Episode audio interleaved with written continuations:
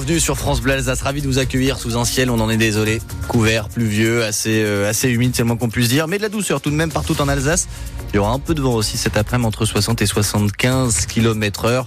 C'est couvert dans le ciel d'Alsace, mais le soleil, il est là, il est sur France Bleu Alsace. Bienvenue, et il est même à la une de votre journal mon cher Théo, avec la belle aventure qui continue pour le Racing. Oui, puisqu'il se qualifie pour les quarts de finale de la Coupe de France de foot.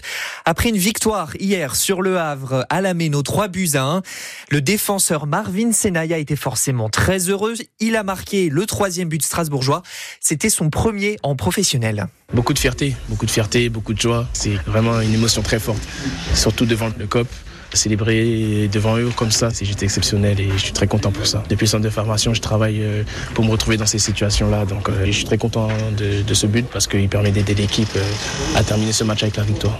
Je pense qu'on est sur une bonne dynamique en ce moment et on a maîtrisé une grande partie de ce match. On est récompensé encore aujourd'hui, donc on va continuer à travailler. Et on avait pour objectif d'aller le plus loin possible dans cette compétition et je pense qu'aujourd'hui, ça fait un très bon travail, mais on ne va surtout pas s'arrêter là et on compte aller au bout. C'est pas un rêve, c'est un objectif.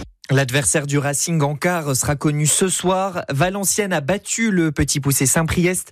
Le Puy en National 2 a sorti Laval, club de Ligue 2 et Lille a perdu face à Lyon. Paris l'a fait, Strasbourg ne dit pas non. Faire payer plus le stationnement des SUV. Les Parisiens ont voté en effet pour le week-end dernier. Des véhicules qui prennent trop de place, qui polluent plus que les autres. Et ça ne laisse pas indifférent la mairie écologiste de Strasbourg. Officiellement, le sujet n'est pas sur la table, mais à terme, pourquoi pas, se disent les élus Antoine Ballandra. Pour l'instant, pas question de suivre l'exemple parisien, même si la mairie écologiste de Strasbourg ne s'interdit rien, explique Pierre Ozen, adjoint en charge de l'espace public partagé. Aujourd'hui, à Strasbourg, nous ne souhaitons pas mettre en place une mesure euh, liée au poids du véhicule pour la tarification en voirie. En revanche, on regarde ce qui se passe s'il y a une difficulté qui est rencontrée. Si Strasbourg devient une ville avec énormément de SUV et qui pose des difficultés dans le partage de l'espace public, c'est sûr et certain qu'il va falloir réguler ce genre de véhicules. Il n'est donc pas impossible à long terme d'avoir un jour sur Strasbourg un tarif du stationnement plus cher pour ce genre de voiture. Une bonne idée pour Sylvie, une habitante de la Robertso. Je trouve que c'est une excellente idée. oh, mais parce que je veux dire, ces énormes bagnoles, surtout en ville, non mais ça n'a aucun sens. Hein. Mais pour Iman, un commerçant de l'hypercentre, et Valérie, au volant de sa grosse Toyota RAV4, faire payer plus pour les SUV est tout simplement scandaleux. C'est pas la taille de la voiture qui doit changer quelque chose. Tout le monde a le même droit. Tout le monde doit payer la même chose. Bah écoutez, je trouve ça inadmissible. C'est pas parce qu'on a une grosse voiture qu'on est riche. En fait, euh, il faut toujours payer, payer, payer c'est une catastrophe. La mairie de Strasbourg précise qu'elle n'augmentera pas le prix du stationnement pour les SUV avant un éventuel prochain mandat. Et selon nos informations, un stationnement payant des motos à Strasbourg est également euh, en réflexion. Et voilà qui déplaît forcément aux associations d'usagers de la route. Yves Cara du Mobilité Club sera notre invité à 7h45. Et vous participez au débat comme chaque matin. Est-ce qu'il faut faire payer plus les SUV et les motos aussi à cause du, du bruit? Le numéro le voici 03 88 25 15 15. 10 à 20% des entreprises du BTP barinoise risquent de mettre la clé sous la porte d'ici la fin de l'année. La Fédération du bâtiment s'alarme. Une lettre a été envoyée à la préfète et la fédération demande une relance des commandes de logements sociaux. Dans le dossier Stockamine, Théo, deux plaintes d'Alsace Nature sont classées sans suite. Une pour demander une enquête sur la nature des déchets enfouis à Wittelsheim et l'autre pour escroquerie contre la société gérante de l'ancienne mine de potasse, toutes deux classées sans suite. Donc, l'avocat de l'association de défense de l'environnement va faire appel. Les données de 33 millions de Français ont été volées par des pirates informatiques. Deux opérateurs qui gèrent le tiers payant pour des complémentaires santé en ont été victimes. Des dates de naissance, des numéros de sécu dérobés, mais pas d'informations bancaires ou médicales.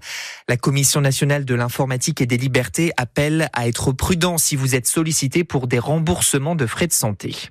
Pas encore nommé, François Bayrou claque la porte du gouvernement. Après plusieurs jours de rumeurs, le président du Modem refuse de devenir ministre.